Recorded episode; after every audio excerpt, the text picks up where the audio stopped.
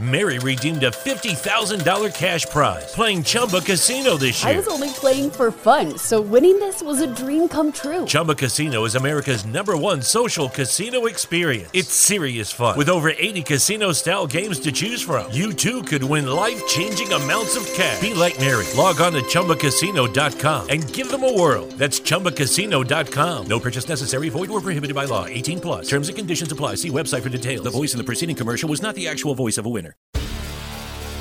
Hi, I'm Maria. And I'm Mike. And we're Team, ready. Black Hills Energy knows your home is where your heart is, so they want you to be ready. It's all about keeping you safe, prepared, and making your home as energy efficient as possible. Everything from how to weatherize your home to how to stay safe during extreme weather. Be ready for anything. Go to blackhillsenergy.com slash team ready.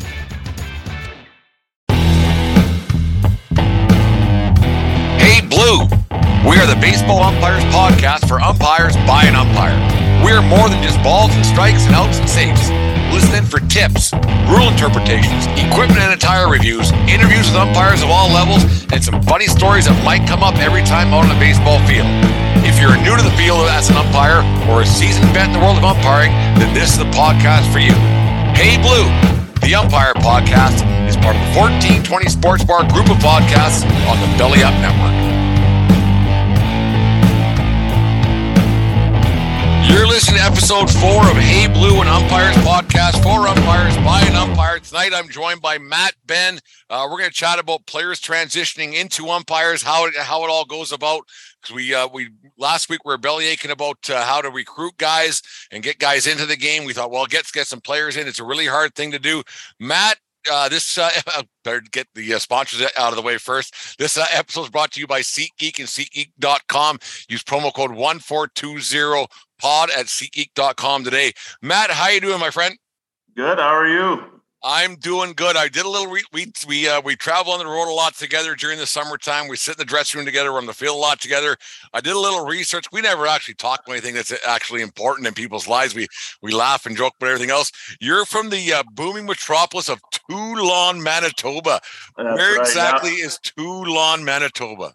Uh, if you uh, know where Winnipeg is, those, that's pretty much where um, anyone who knows anything about Manitoba knows where Winnipeg is. So it's easy to describe from there. You go half hour straight north on Highway Number Seven, and uh, the highway runs right through town. About thousand people in town, and then you know we have a pretty big rural farming uh, population. So about fifteen hundred people. It was. Uh, yeah, it was a it was a good place to grow up for me and my brother. Um, you know, lived on the farm and um, yeah, it was small town. So My dad's originally from the Birtle Beulah area, uh, west of Brandon. There's a little little town there. That's where, so that's kind of where the Redlinskis uh, came from. Uh, you uh, went to the uh, vaunted Vauxhall Academy here in Southern Alberta. Uh, went on to a college career. What was it like playing in Vauxhall under the tutelage of guys like Les McTavish? And uh, we talked, and, and Jim Kokas there, there in in Vauxhall. And actually, how did you end up in Vauxhall of all places in the world? Um, well, growing up, um, you know, I started playing baseball year round when I was 12 years old. Um, you know, kind of the opposite of what people say to do nowadays. But we started uh, year round when I was 12, and my coach, growing up, he kind of always said, you know, if you want to play baseball, real baseball year round, you got to go south. So um, the goal for me was always go to the U.S. and uh, for me, going to the U.S. meant going to Kansas, Oklahoma, Texas, where I could play year round because it seemed at that point uh, that was where all the good ball players were coming from. So um, the best chance for me to do that was to go to Vauxhall. Um, my underage year of Canada Cup, so I would have been 16, playing with 17 year olds. I played with Team Manitoba, uh, had a good tournament. Um, Les, Coach Les, was uh, also helping pick for uh, the junior national team of that tournament in Kindersley, Saskatchewan. Talk, about small town. Um, we were out there, played, and I had a, I had a really good time of year. I heard. Fuck Yeah. Kindersley, whatever. Yeah. So uh, I had a really good tournament as a as a 16 year old kid. You know, playing against guys that were all pretty much a year older than me. Um, we, as Manitoba, uh, traditionally were not uh, in the top as far as uh, competing. You know, with the Albertas and the BCs and the Ontarios, but we showed out pretty good. Um, and then I just remember we were driving home. Um, I uh, you know, was happy with the tournament. And Les had talked to us a little bit, me and my parents, about maybe the possibility of it. Uh, and you know, luck as luck would have it, one of the guys from Vauxhall that they had recruited to come play that year would have been 2011. He backed out. Um, he actually ended up going home, so that opened up a spot.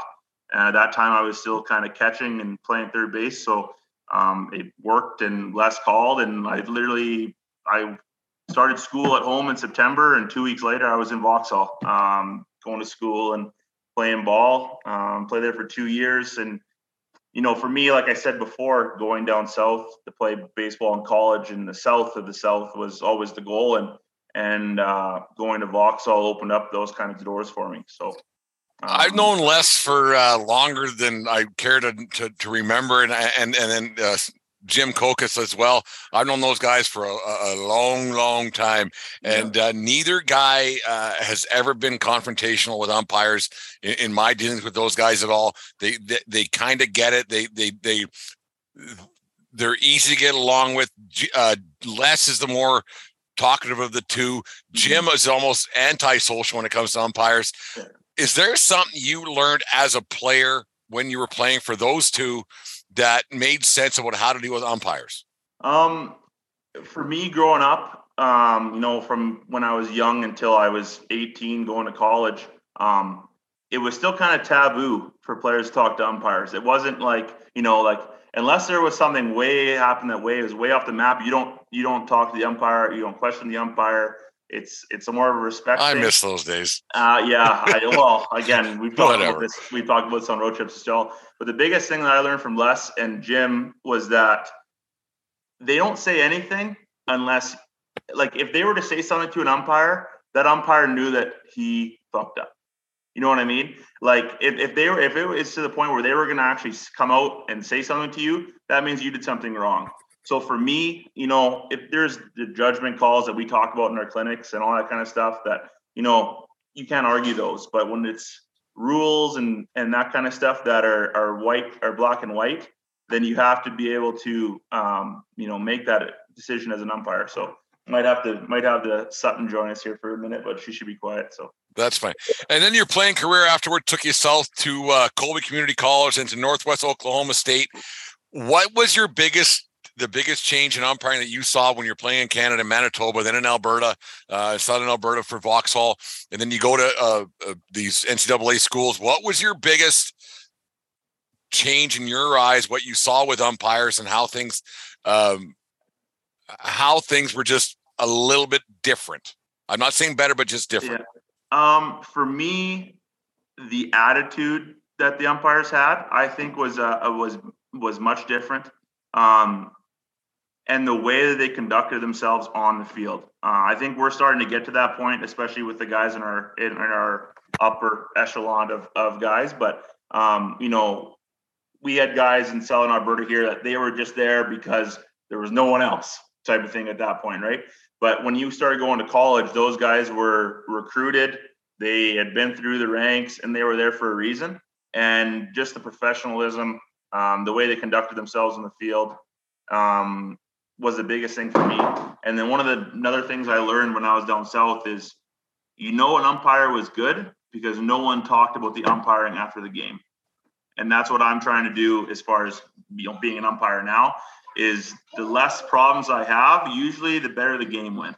And if no one's talking about the umpires, that means that the game probably went pretty smooth. So yeah, like you, you, me and you've done games in Medicine Hat together and doing the walk of the walk of fame or the walk of shame, I guess, through the crowd after the game is, is all said and done. You can say a lot of how your game went because either you're, uh, you get a lot of a lot of uh, Bud Light umpires in seventh, eighth inning, and then you're walking from the field to the the dressing room. They got to build a tunnel there for us, I think, in my opinion. But there's got to be something done. You, you walk through there, and it can be a it can be a dicey little walk. Yeah. Once you got done your playing days and you, and you said, that's it, I'm done, I'm, I can't go any further, this is it. What made you think and what made you think I should give this umpiring thing, thing a shot and, and why, why, why did you finally decide to do it? Are you thinking of going to a game or a concert in the coming days ahead, or do you already have tickets and want to upgrade where you're sitting? It's simple. Go to SeatGeek.com or the SeatGeek app They have tickets for all sports going on right now, as well as concert tickets to shows throughout North America. And to make things even better, use promo code 1420pod, that's 1420pod, and receive 20 bucks off your first purchase. Once again, that's promo code 1420pod at SeatGeek.com or the SeatGeek app. Well, originally I wanted to coach when I was done. You know, they said As all guys as all players do. the Yeah. guys that can't play coach, right, type of thing. So uh, that's what I wanted to do originally. Um, and I wanted to stay in the U.S., but didn't work out. So you know, baseball was off of my mind for a long time. So a couple years in, I got back into officiating hockey. Um, realized that there might be some little bit of a cash thing for me on the side. So the original want to get back in was just to make a little extra cash. Um, I contacted the late great Mitch Ball, as you know, and you've talked about on this show. Um, he got me in uh, to my first clinic. It was in Coaldale at the school. Um, you know, kind of gave me the ins and outs of where to go with equipment, what kind of shirts, what kind of pants, that kind of thing. And and for me, it was uh, it was an all out or an all in thing. So um, for me, I didn't. I told Mitch this, and and it was selfish at the time, I guess, looking back. But you know, I didn't want to do the little league stuff. I didn't want to do the mosquito, the bantam stuff. I wanted to jump right in because number one, I think I had an upper hand because I played. Um, I don't know, like I, I always compare it to the to the NHL or hockey now.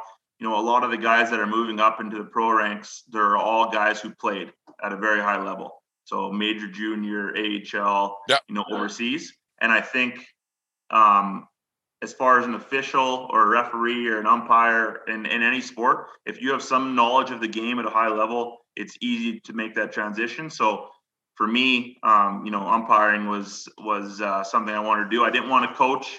I didn't want to spend my nights every night, you know, coaching 12 year old kids that didn't listen to me and their parents thought they were going to the show. And that wasn't for me. I wanted someone to pay me to be there for a couple hours. Um, and I want, and I knew, I figured I would probably be okay at it and I would move up fast. And, and, uh, just like what I do now for work, um, the biggest thing for me also when I quit was giving back. Um, you know, all the people that did, uh, the umpiring for me as a player, you know, did all the field work, all that kind of stuff. Um, as soon as I was done playing and realized, you know, the dream is over and and you got to actually start working. Um, the goal for me was to start giving back to the people that did it for me, whether that was coaching, umpiring, working on the field, field maintenance, that kind of stuff. And and for me, umpiring was kind of the niche that I fit into.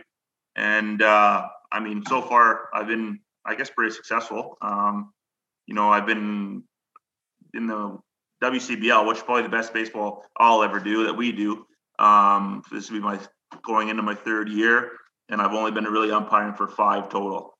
So um, I guess I'm still a very inexperienced guy in comparison to our elder statesmen like yourself and Olberg. but um, we uh, we all get along good, and uh, I think for me it's it's less about the money now and more about you know just being available to give back to all the people that gave to me when I was playing.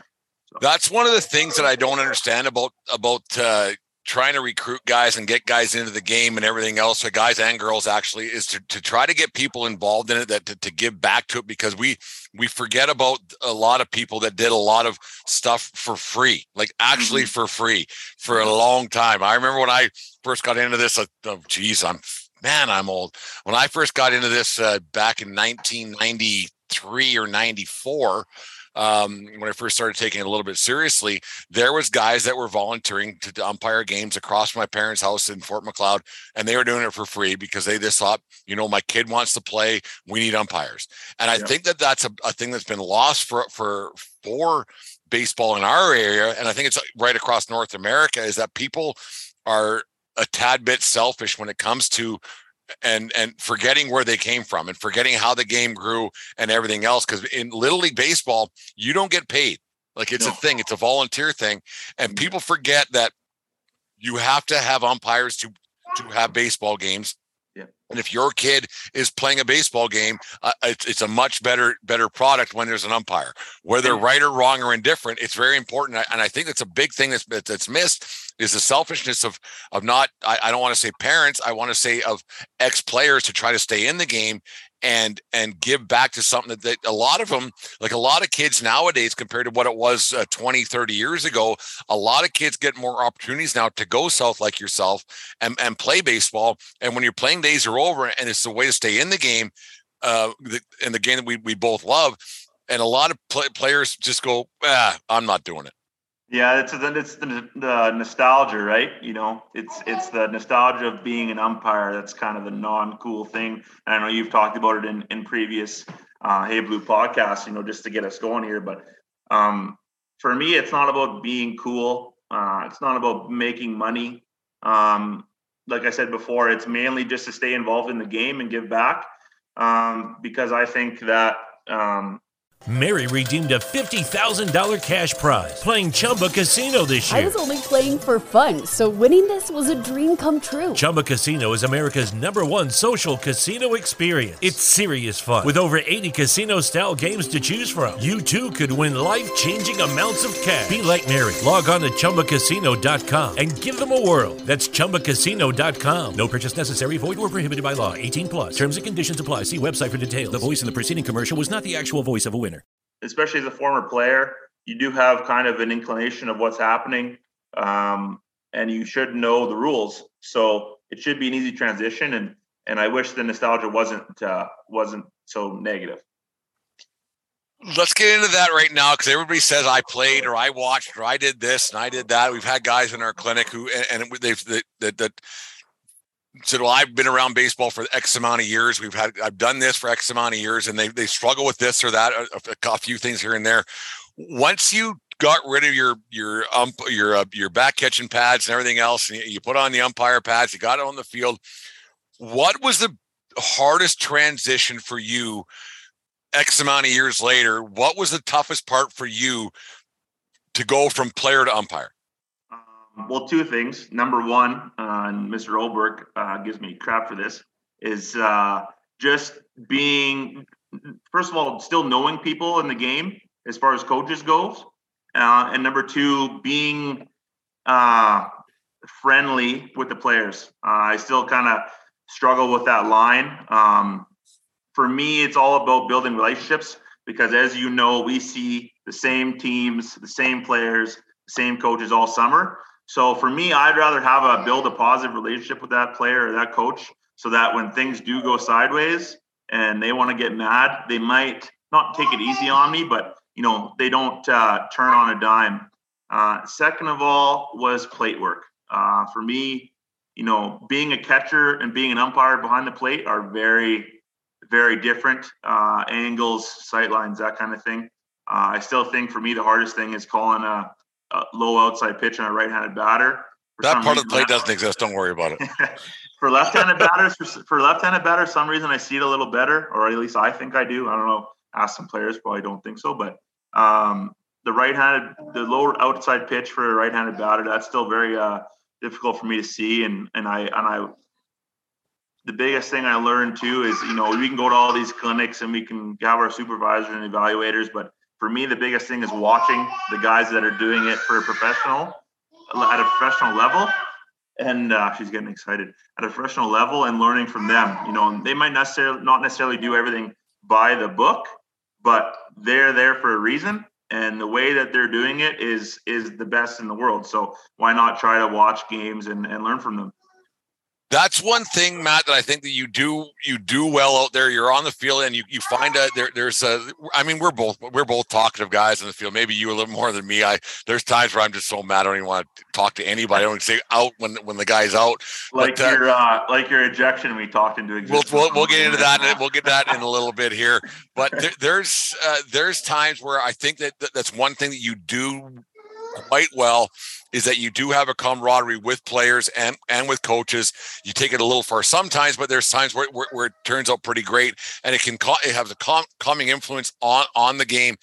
Because I've said this before that when everybody's just mad out there, and that's what I, I seen when I first came back um, after my my long hiatus. Everybody seemed to be mad all the time out in the field and there was always something to be proven and i didn't understand that because at the end of the day it's it's just a game and but there, there seemed to be a lot of anger and, and frustration between players and and and umpires and i didn't really understand that and because it's, it's big picture the game it's 54 outs and the game's over or 51 out sometimes or whatever it is and the, the, frustration and the anger that was happening between players and umpires was a big thing. I think you do that quite well. Yes, me and you do chat a little bit more than maybe we should sometimes, but I don't think that's a bad thing because there's guys like um, like Jake from Brooks this summer, fantastic guy. He, and he was asking questions about what what was going on because he wanted to, to know the ins and outs of of baseball as well because he's learning as well. Like at the amateur level, like like we are, and we we pretend we're professionals and but uh, big big the big picture we're we are amateur umpires and we're mm-hmm. all learning learning the game as it is um, and the being more congenial to people and learning things like you you just said you didn't know the rules of the game as uh, either but now that you're umpiring you know the game a little bit better and you know the rules a bit better because players and coaches don't know the rules very well they don't. No. So if, as umpires, because that's our job, is to know the rules and to explain the rules to these guys instead of just yelling all the time. I think that's very important eh, to, to, to keep the game going. And you know, for me, like those those small conversations between pitches, you know, whether it's a rule, whether it's just getting to know the guy's first name, you know, where do you play, the school you go to. I think for me as a player, you know, if an umpire was to reach out to me, that to me that means the umpire cares. And the biggest thing that I think the players think and the coaches think is that the umpire doesn't care and he doesn't want to be here. And and I think that just alone causes a lot of issues. Um, so just having those small conversations between pitches, between outs, between innings, um, it just shows that you're that you care, you want to be there, and you know you just want the game to go well and the summer to go well for these guys. We talk about a lot during our clinics how a lot of umpiring is can be perceived as smoke and mirrors, and that's one thing that you, you hit the nail on the head right there. Is that you, you pretend you want to like there's nights and let's let's not sugarcoat this. There's nights you don't want to be there, but you go out and you do it and you make the best. We we talked we've talked a lot over the over the years, Matt, that we've been doing games together. That once you when you're you're in the afternoon, you got your job, you got things going on, wife, family, this and that, podcasts, whatever's going on. And you the, the last thing you want to do is go umpire a baseball game and you you almost talk yourself out of it. But once you're there, it's fine. It's the thought of going a lot of times that that really stinks for for me. Once I'm there, I'm good, putting my stuff on, having a laugh, blah, blah, blah. And then once the game's on, you see a few warm up pitches and, and you, you get into it and, and, and you're good to go. it's that's the biggest thing is showing the and like you said showing that you want to be there and and letting the coaches and players know that you're you're interested because um they'll pick up on that quickly and and that and as as an ex player you probably knew that and, and when, when you were a catcher you probably knew and you probably heard umpires saying stuff in your ear like oh i can't believe i'm here it's 50 above and blah blah blah. Yeah yeah especially the hot days you know it, it, does get pretty warm when you're back there at the plate but um you know in my five years like i and i think i hopefully i lead into our uh ejection story missing that but you know five years i haven't had an ejection. And Whether we'll get to speaks, it. We'll get to what, it. whether that speaks into me being good or bad, that's that's indifferent. Um, I just think that if I can create those relationships, like I said, with the players and with the coaches, you know, between innings and and just small talk, you know, it doesn't have to be prolonged every inning, every pitch, every out, you know, because then then you, like you said, you are getting too friendly and like we, we try to avoid. But if we can just have small bits where we maybe we have to explain a rule uh, and and that kind of stuff, and just your timing too. You know, I think being a player that helps me out a lot um, as far as knowing, you know, when should I say something to this guy because I know that that you know if I miss a pitch and and it's his pitch, his team is playing defense, and I miss a third strike call, and the guy gets a base hit on the next pitch, that's not going to be a time when I want to turn to that dugout because he's going to be pissed off. And just you know, just having that game knowledge, I think has helped me tremendously. And, and, you know, even more than positioning and rules and all that kind of stuff, especially when you get to you know a level that we're that we're doing consistency like WCBL. What was the toughest part of your transition? Do you think to go from being a player to being an umpire? What's been the toughest part, like the toughest transition, and what do you think uh, you would have done differently, or you would have seeked out? Looking back, your your five years since you you, you put the glove away. For me, the it's an easy answer. It's rules. You know, I grew. I was playing at a, at a college Division two NCAA level, and I thought I knew the rules. And then you get into umpiring, you start opening up the rule book, and you go through it, and and it's like, oh wow, like I really didn't have a clue. And uh, you know, explaining that to coaches and other players isn't, isn't doesn't usually go over very well. But for me, it was it was a very humbling experience because you know maybe the I only ever got thrown out of one game, uh, and it was a senior game in Manitoba. And I thought it was a bad third strike call. I didn't want to be there anymore. But anyways, that's for another story. But uh, I, you know, I never really thrown out of a senior game. That's a whole nother level of nozzle. Yeah, I was like, I, I was 16 years old, and I was playing for our senior Teulon team, and we ended up. It was in the playoffs. I, I, I let me guess, the Teulon Braves. Teulon Cardinals. Oh, the Cardinals. Okay. Teulon Cardinals. I just assumed. I shouldn't assume. Yeah, I. uh Some of the old guys, they they they didn't want to catch anymore, and that was when I was still catching, and I was still young. So they put me behind the plate. I was the youngest guy in the league by probably 15 years, and uh I, I umpire that I, I grew up playing with. He call he rung me up for a third strike and you know I didn't draw a line but I I went over I went over the line by what I said and he kicked me out and that was literally the only time I ever got kicked out. Uh, I didn't I didn't say anything to umpires. You know that's that wasn't my job and and I understood that but um yeah that's that's the only time I've ever been ejected from a game. But uh yeah, like for me it's the rule knowledge and then applying the rules when stuff happens. You know, we, I was at a valuation tournament here for baseball provincials and up in Olds, and we had a situation with a runner on first base, uh, and he uh, there was a line drive to the shortstop. I was at U two or sorry U three, and uh, shortstop catches the ball, and the guy had taken off because it was a line drive. Shortstop throws the ball to first base, overthrows the base, ball goes out of play. Um, Started playing dodgeball and yeah, the whole bit. Yeah. So as we know now, that is a two base award uh, and we talked about it as as a three three person crew, and and we got it wrong. And uh, you know, I in the moment I was like, oh no, one base award, one base award. So we put the runner on second, and you know, no one said anything because the coaches sure didn't know the rules for sure, and the players don't know, so they were just happy they got a base. But, time of uh, throw, time of this, time of the, yeah, it's a thing. Right. Like it's so uh, after after the game, of course, we got evaluated, and and you know the the guy said or the our evaluator said, you know, who made that decision? And I said, I did. You know, like I, I thought I was right, and and clearly I was wrong. Uh, it was a two base award, but you know, it didn't affect anything in the game, and and we got through it. But uh, for sure, knowing the rules and then and then applying them to the game when uh, when it happens. So. It's a lot because you, you you see a lot of things happen throughout a game, and like I like I said before on on on Hey Blue, the umpire podcast, is that you you can call a game from the 54th row of Yankee Stadium and and balls and strikes and outs and saves, and the game goes by. Yeah. It takes one stupid play by a player to boot something here, and they're playing dodgeball with each other. The ball's going here, ball's going there, and like, and then all hell can break loose and you, and you have to know right away and how it works out. Uh, and it's it, it's crazy how that can work out. And like Deanne, she it, it, boggles. She's actually going to be a very good umpire. I think one day she listens to me talk about the stupid things so much. It's going to be quite fantastic when she gets out there. Uh, she's told me she's going to. Whether she does or not, I don't know. I think she just says by stuff. all means. I think she just says stuff, so I'll shut up. I podcast so I talk a lot. But anyways, do you looking back? Um, like you're like I said, you're in your fifth year. Uh, did you think and do you feel now there's enough opportunity was given to you to learn it to do it the proper way? Or were you just thrown to the wolves? Because I, I, know what happens throughout baseball. Like in here in South Alberta we throw guys in, in or guys and girls we throw people in situations they probably shouldn't because we need bodies. Do you think that you were maybe fast tracked a little bit or maybe weren't giving in, given enough knowledge. You, you were given a weekend clinic or a Saturday morning or whatever it was. I don't even know. Like, do you think you you were maybe thrown to the wolves a little bit?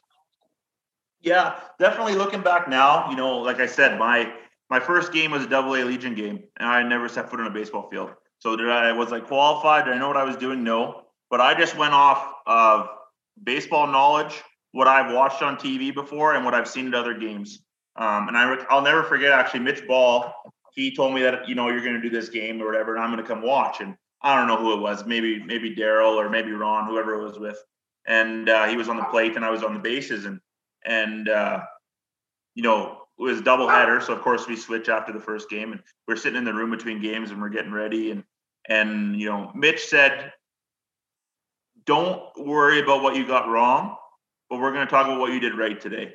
And for me, that was huge because you know, we could have sat there for hours on the things that I didn't do right as far as building as blocks, positive reinforcement. That's, that's right. a big thing. As far as as far as positioning or maybe outs or saves or rule knowledge. But you know, he told me that I was uh, number one. I looked like an umpire, which for me was a huge thing. I didn't want to look like a dummy. And number that's two, a, I mean, that that is such a huge thing. I remember when I was back in 1997. Um, I was doing, I did some I did some uh, Pioneer League games back then, and my stuff was here in Lethbridge. And I was living in like my parents in Fort Macleod, and I left my equipment here in Lethbridge.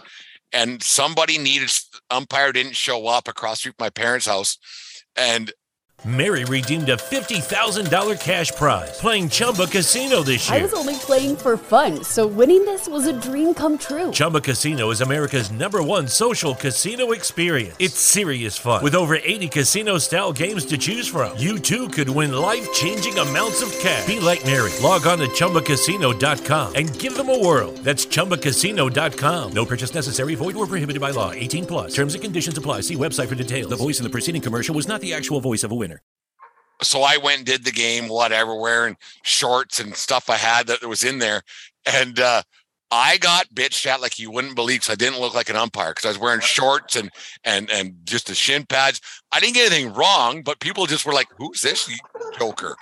So it was quite funny that. So looking the part is probably step number one that we really need to to to tell people if you look the part, you'll play the part. And that's something we really we really got to push out there for for young aspiring umpires for me, that's it's number one. You know, if if you don't look like you know what you're doing, chances are that game isn't going to go well for you. Because even if you make the right call, someone's going to be arguing because yeah. they think that you don't know what you're doing.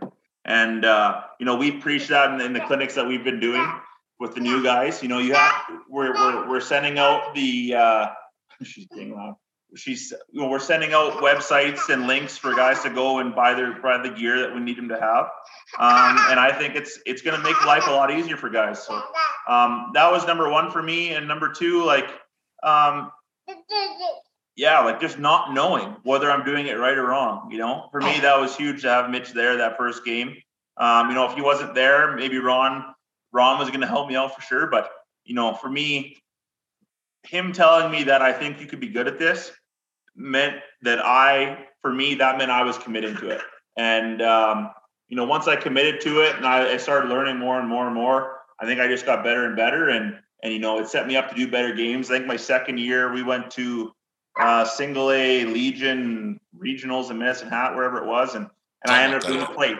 I ended up doing the plate for the final. So, you know, for me at that, at the time, I didn't know that was a big accomplishment, you know, but now knowing that the plate, okay, all right now knowing that the plate is is the biggest thing that you can get as far as a, a, assignment you know for me looking back that meant that mitch believed that i would be able to do this at a high level. So and then now you know going to the wcbl working with you and brandon and you know chris hartley ron Shuchuk, who we've talked about before you know just learning more and more from the in the room from those guys has been uh, has been great for me that's the one thing that I think lacks like the, the, higher levels that we get and everything that gets to be done. Like I, I've kind of hit a, uh, I guess an apex you could say of my umpiring career, and I, I am not being um, mad. I'm not mad about it. I'm not sad. I it's just what it is. Uh, this is uh, a life got in the way for me for a lot of years. I was out of the game, and I, I enjoy being out there a lot and having a good time, and and I, I enjoy it, and I, I think I do the the do a, a pretty decent uh, a decent job at a decent level. The the the thing that maybe we need to do at the uh, the level that we're at and and above is we don't get told if we're bad.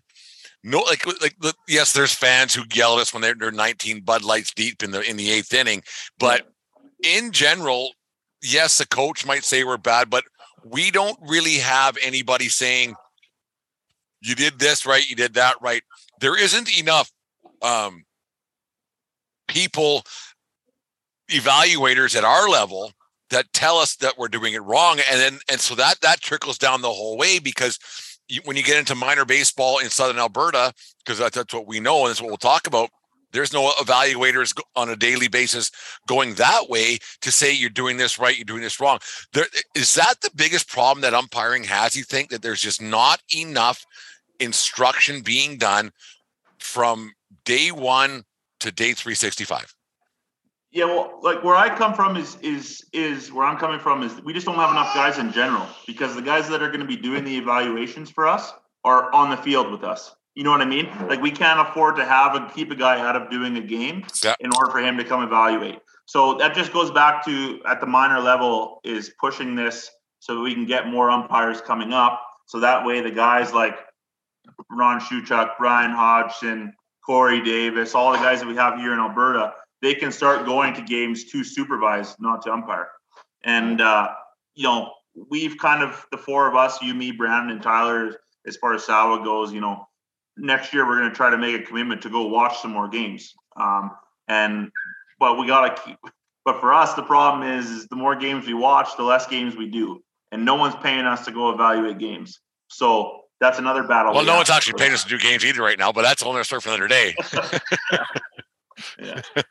But Yeah. yeah. like for me, it's just just not enough people, like period. And uh, whether you know whether that's recruiting guys or getting guys to come back, or you know more on-field guys that you're working with, you know, like the the most important game that I did this year was in Brooks. It was a seven-one game. We did it in an hour and 59 minutes. I worked third base with Ron Shuchuk and Brian Hodgson, and I learned more in, in the first inning of that game than I learned all year. And uh, how so fill, fill me in well, there was just like you know, I was. i love this stuff like it's Yeah, yeah, for sure. Like for me, I, I was nervous, right? Like I was working with two. Well, you know, in our Western Canada, at least, they're kind of legends. Both of them, number one, are Manitoba guys. They umpired me growing up, and number two, you know, you know, Ron is on Baseball Canada committee. Uh, Brian's been doing it for a long, long time. So that was the first game I've ever worked with either of them, and I'm on third base. So of course I'm rabbit or whatever, and and I missed. I think I think Medicine Hat went one, two, three the first inning, and then Medicine Hat or uh, Brooks put up like six in the bottom of the first, and I missed probably two rotations. Uh, didn't go out on a fly ball, all that stuff, and and you know whether I missed them because I was nervous or because I didn't know what I was doing. I the last place I was going because Ron was on the plate was to was talk to him at home, and I went out to to behind second with Haji and and I said, you know, I fucked that up. I fucked up three three different rotations there. Nothing happened in the game for like I didn't miss a call or nothing like that. But Yeah. just as far as like working as a team, I didn't go to the right spot. So uh, and I could tell Ron after the one uh, fly ball didn't go out. Ron's looking at me from home plate. He's got his arms up in the air, like, "What are you doing?" so yeah, uh, Ronnie gets a little revved up over some Yeah. pretty pretty And- funny things sometimes, and you know, And it, it, he's he's a good like Ron's Ron's he's great. I love working games with Ron. I love talking with Ron. He's a, he's a he's a great guy. He, like I I got back into it and I almost quit again because I just there was a situation with a certain guy. I won't bring up his name ever again in my life because I'd rather slit my wrist and never talk to the guy again. But uh no, Ron's great. Ron, he, like he, he knew relatives of mine from Manitoba, and so uh, uh, he kept me in the game and kept me going and doing something that I love to do. Uh, no, Ron, Ron's, a, and that, and that's the thing is that we need to get younger guys. That's what I talked about on the last show, is that we need to get younger guys working with experienced guys, not just as mentors but as partners. Yeah. because because then guys will feel like that they're, they're they're part of the game and and and and they want to do it and they and it brings the coolness back into it like you said earlier on. Being an umpire isn't cool. I'm not going to pretend that it is but we can make it kind of cool. Like and, and i think that's one thing that ron does for me is that it made it pretty cool to do it. And then deanne she she goes she says it's great seeing that you're out there and you're part of the part of the show and if we can teach kids to do that, I think that, uh, that they're part of the show, not just WCBL, but if they can go on to other things, um, I think that, that that adds to it. Well, and for me in that situation where you know he was giving me the "What the fuck are you doing?" Yep. It it wasn't it wasn't uh, for me. It wasn't like an attack on my feelings. You know, like it was more like, "Hey, I got to pick my shit up." Like you know, I didn't, I didn't, it didn't. Ron Ron shows tough love, You know, and that's fine. Like, you but know, it's not think- tough. Like it's not hard. Like it's exactly. whatever. But but for me, that's how. Well, I guess I was raised, which is, is another topic for another day. But you know, if we are going to put these young guys out there, and they might get some tough love from the older guys, you can't take that to heart, man. You just you know you just have to be better. Period. Because this is what is expected of you going forwards. And if you can't do it, then you shouldn't be here. Period. And for me, you know that that was that was a big turning point in my year. And you know, I'll those those things that I messed up, those rotations and the, the fly ball coverage I messed up, I'll never do that again. You know what I mean? Like that was a that was a, a learning point in the summer for me. Like that's just never going to happen again. You know, it's ingrained in my mind now. So No, that's huge. And I, I was going to ask, like, just just that right there. Like, we're talking about re- retaining guys and recruiting guys and and being out there and and helping people. That's the biggest thing we need to do. Uh, Matt, we, like we struggle with it here in, in Southern Alberta. We have 19 guys in, in, in the uh, SAWA, Southern Alberta Umpire Association, and that 19th actually 10. Um, what do you think? How, what, why, who knows what the fuck? How across it's not just Southern Alberta. I've talked about it on this show a lot. What do we got to do? And you're you're like you've been involved in baseball for a lot longer than I have. I took a long time off of it. What has to happen for umpires to be retained, for to recruit umpires, to grow to grow the umpiring thing? What do you think's got to be done as in from a player's point of view, not an umpire's point of view? Like go back eight years. What do you think umpires can do and umpire associations can do to recruit players to become umpires? For me, it's money, um, which you've talked about on this Huge. on this show. Um, we don't get paid enough. I think we get paid. We get paid less than ten dollars an inning. You know what I'm saying? For a, for a top and bottom half is less than ten dollars. So you're really making about five dollars an inning. Um, for the amount of slack that we catch um, and the amount of things that happen at these games, it's not nearly enough. So that's number one. I know I said earlier that I don't do it for the money, and that's still the case. But you know, to keep to keep to retain the older guys that are getting a little bit, you know, bitter, you need to pay them in order to keep them coming back. Uh, and then number two is is mentoring. And I think um, as far as a province and and uh, country goes, um, we're doing a better job because it's now at the forefront. You know, back before it was all about your position. Do you think? Do do you actually think that? I, I I personally do. I, I disagree one hundred percent. Well, that, I mean, for me, I like But that's I- fine. We, we can Yeah, disagree. no, I mean, for sure. And I like I talked to it's a democracy. It's not fucking whatever. Like it's I like I've talked to Brandon Strachey, who who for our baseball Alberta is our provincial supervisor, and uh, you know, Good guy. la- yeah, very good guy, good umpire as well. Um, he showed me the numbers at a super clinic, or all of us at super clinic, and the last two years, our mentorship, uh, the guys that are actually recorded games that they supervised, has went up seventy five percent. You know, so from doing zero two years ago, now we're doing 400, 500. So to me, that means that it's getting better. You know what I mean? So I I think as far as us in Southern Alberta, we might have to step up and not take so many games, especially me being a 28 year old umpire who's doing the hot, doing probably the highest level I'll ever do, and still wants to be engaged in making sure we have enough umpires coming up. So you know that's that I I take that as a as a challenge for myself. Uh, I know, like I said, you know, some guys they're 60s, 50s, 40s, 50s, 60s. They don't want to go to games unless they're doing them. And and being a younger guy, I understand that. I get it 100%. You know what I mean? But uh, for me, I kind of take onus, like me and Cody and Tyler, and Tyler's done a great job for the, even the last year. You know, go to some of these games, go on the field with these guys, and uh, and help them out because I think you know that's the only way we're going to keep them around. So. I'm selfish that way too, Matt. Is like I, I I like like I said, I like being part of the show. I like being part of WCBL. I love it. I like got to the All Star game this year, and it was fantastic. I was in the finals of the WCBL this year, and six thousand people, and it was great. And I, Yeah. so that's a selfish part of me that I kind of got to get away from, and and having my shiny shoes and the whole bit, and being out there and be part of the show, and think that I'm people are out there to watch me, which they aren't. But I I think they are. But anyways, I I I, I love it, and I, I love being out in the out out in out in in, in those in the big games. And doing that and that therefore it kind of takes away from me going out to doing some mentoring and being around the fields and and making sure that you know if there is a coach or two acting up that maybe I can give him a little tap on the shoulder and say, "Hey, man, like you probably shouldn't be doing this." And I think that's something that has to happen, not just here in Lethbridge, but right across uh, Canada and probably United States as well. Where I've I've heard some horror stories of how how coaches and uh, parents and players are, are reacting to umpires because, like you said, we're we're we're not getting compensated very well. Uh, and if the only way to to make a person care more, it's just it's, it's like work life in general.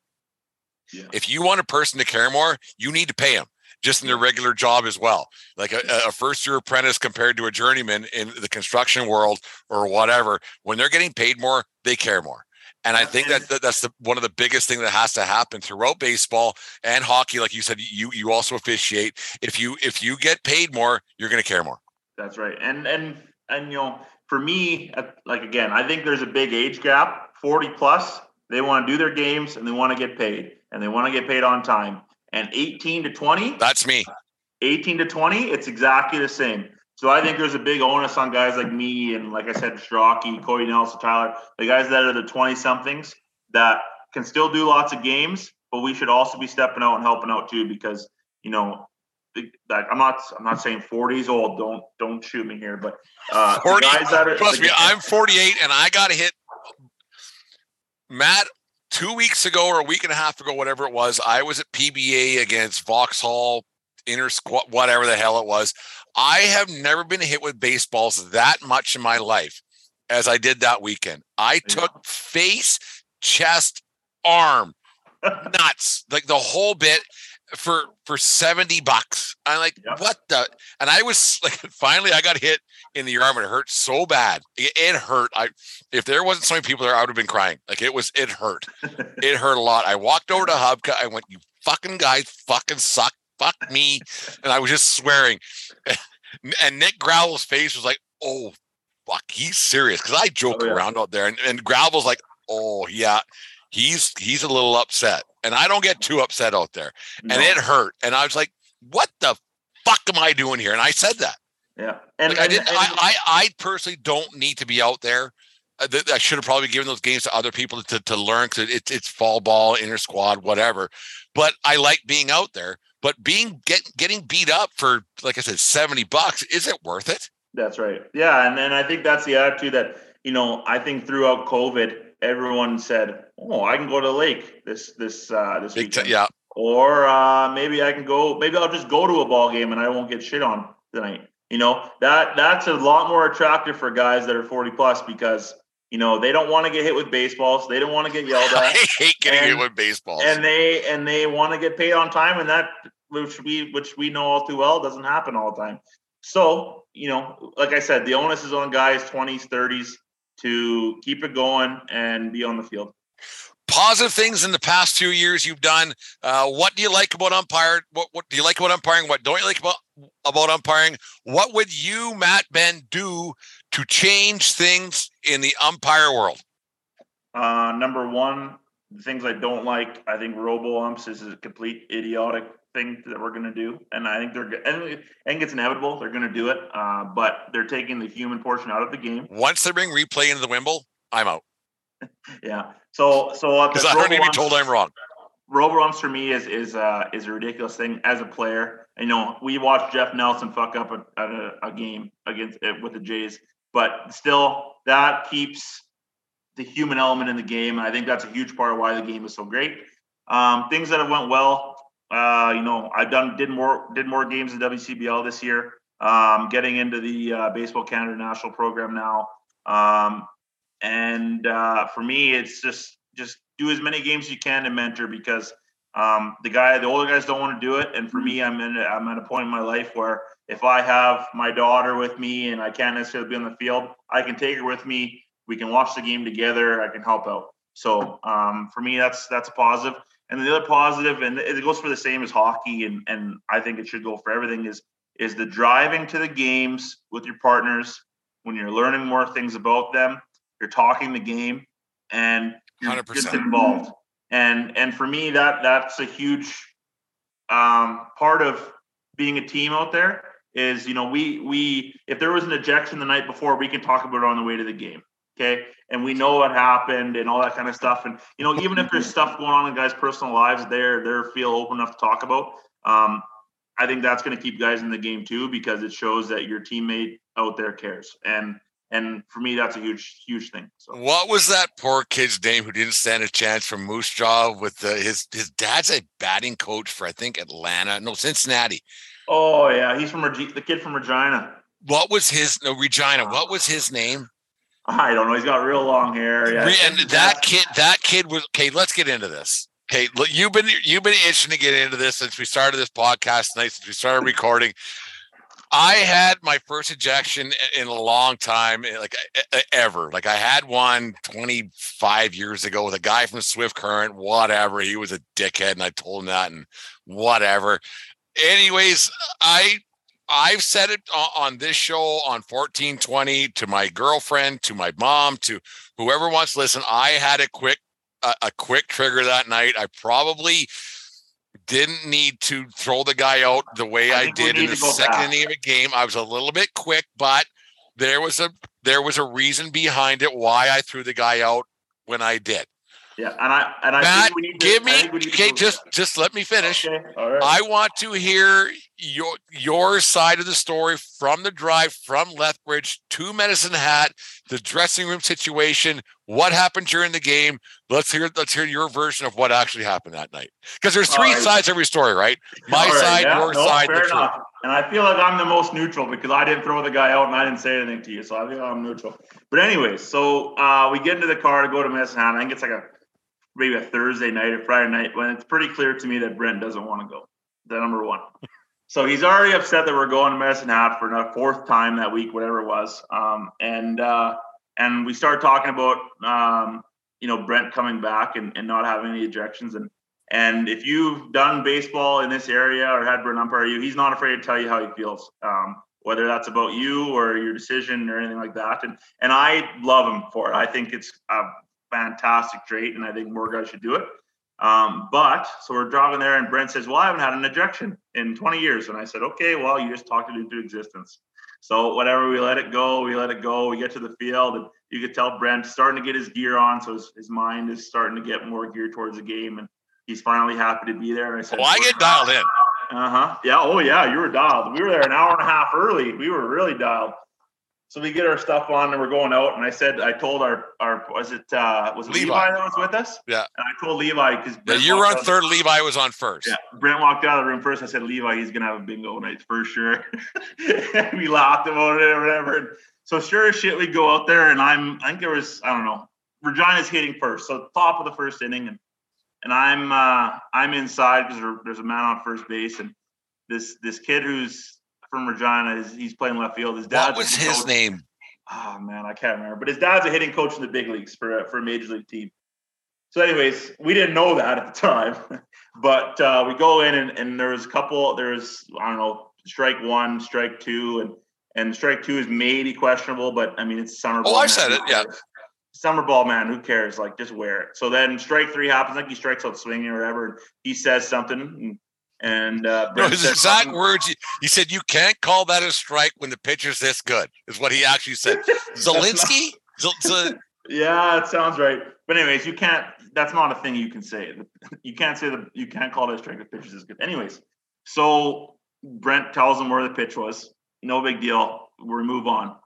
So nothing is said. You know, the inning ends. I think it's ground ball, whatever. Brent walks up the line to his spot uh, in between innings, and I could, and I'm, and I'm kind of running back to my position, and, and I can tell that Brent's still, still fired up about this, about what happened here. So as I'm running to my position, I see Brent turn around and just fires a guy out. And I'm just like, what? Michael happened? Zinter. I just googled it. Michael Zinter. There you go, Michael Zinter. So what happened was the third base coach had come down from uh, Regina, who's, I mean, I don't like to be a, a dink on this, but he's a freaking nozzle. Anyway, he comes down and he starts arguing that Brent can't talk to the players and that it was a bad call and all this stuff. And and I could tell Brent was fired up, and I just seen him throw him right out, bingo him, and And then the guy said, "What did he? What did he say to you?" Even he goes, he says, "You're fucking soft," and I said, "Fuck you! You're still fucking done. Get the fuck out of here, you little prick." So as soon as I seen that go down, I started walking down towards home plate, and they were kind of in each other's face, but not really. And then the, the head coach from Regina come Jason out, come out, and what Yeah, what happened? Yeah, yeah. And finally, it settled down. The guy left, and and uh, we're standing there, and I, I didn't say anything to Brent right away because I knew he was fired right up. So I just said, "You good?" And he goes, "Yep." And I walked back out to my position, and a couple innings later, I go down, and I said, "I told you it was going to happen tonight." Yeah, I uh, I I might have been a little quick on that one, but I got it out of the way, and I had one two nights later as well. Yeah, it was a Wednesday night in, in Manhattan, and I had another one on Friday night Yeah. in in uh, in here in Lethbridge with Weyburn. Yeah, Jesus Christ! And the thing about throwing guys out, Matt, is that it kind of puts a shitty thing into the game because everybody's revved up afterwards and during and everything.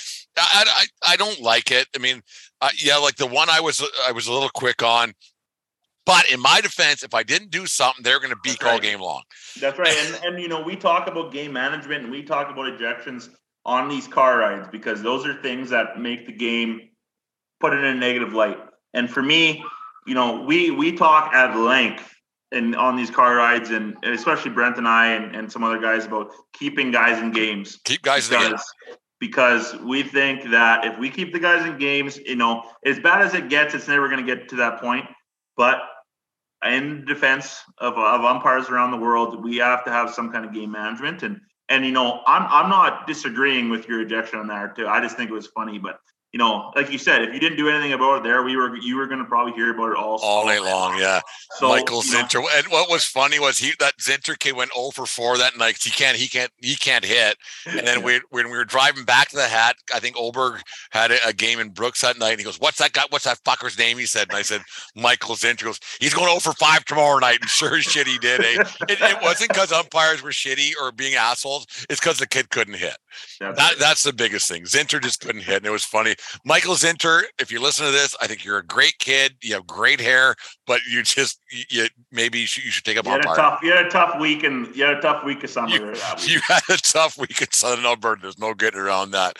Uh, Matt, this was great to have you on the show talking some uh, Southern Alberta baseball, your baseball, your experience, how it how it uh, can how uh, becoming an umpire. The, the transition from player to umpire, how it worked for you. Uh, what is some advice you would give to a player right now who's maybe thinking about, you know, maybe my, I'm not going to be a major leaguer, maybe my, my college days once it's done, how I can stay in the game, not be a coach instead. What's some advice you would give for a player to become an umpire? For me, uh, know the rules. Number one, get into the rule book if you want to do it uh, at a high level. Number two, be confident. You know, you played, you know what's going on.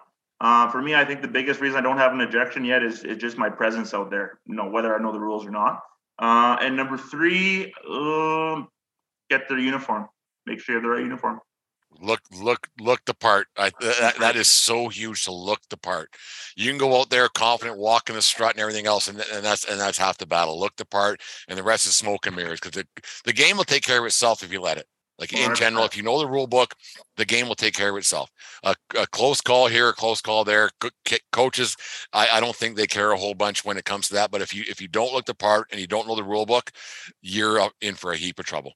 Big time. Yeah. And like I said, you know, you've won the game if you walk on there looking like you know what you're doing and looking the part. You know, that's half the battle. And, and we've talked about it, like I said, at length. And if we if if we look like we know what we're doing, the chances of us having a rebuttal is low unless you really really fuck something up. So and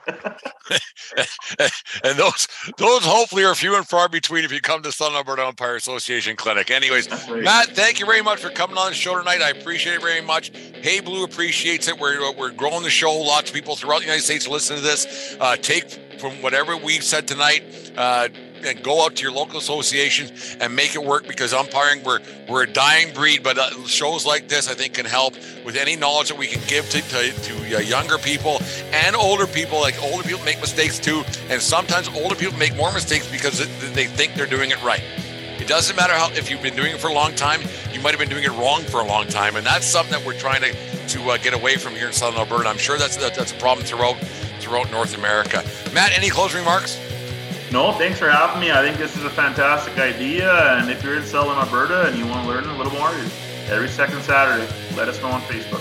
Every second Saturday, we'll, we'll get you guys out there. And we'll start teaching some stuff. We're going to move indoors because the snow's eventually going to start flying here. It hasn't yet here, but we uh, it, it, it comes every year. Anyways, Matt, thank you very much for being on uh, on Hey Blue, the umpire show. By an umpire, for umpires, however it's, it's supposed to be worded. I, I, my nephew takes care of all that stuff when it's all said and done. Thank you very much, and remember, everybody, smart people bunt.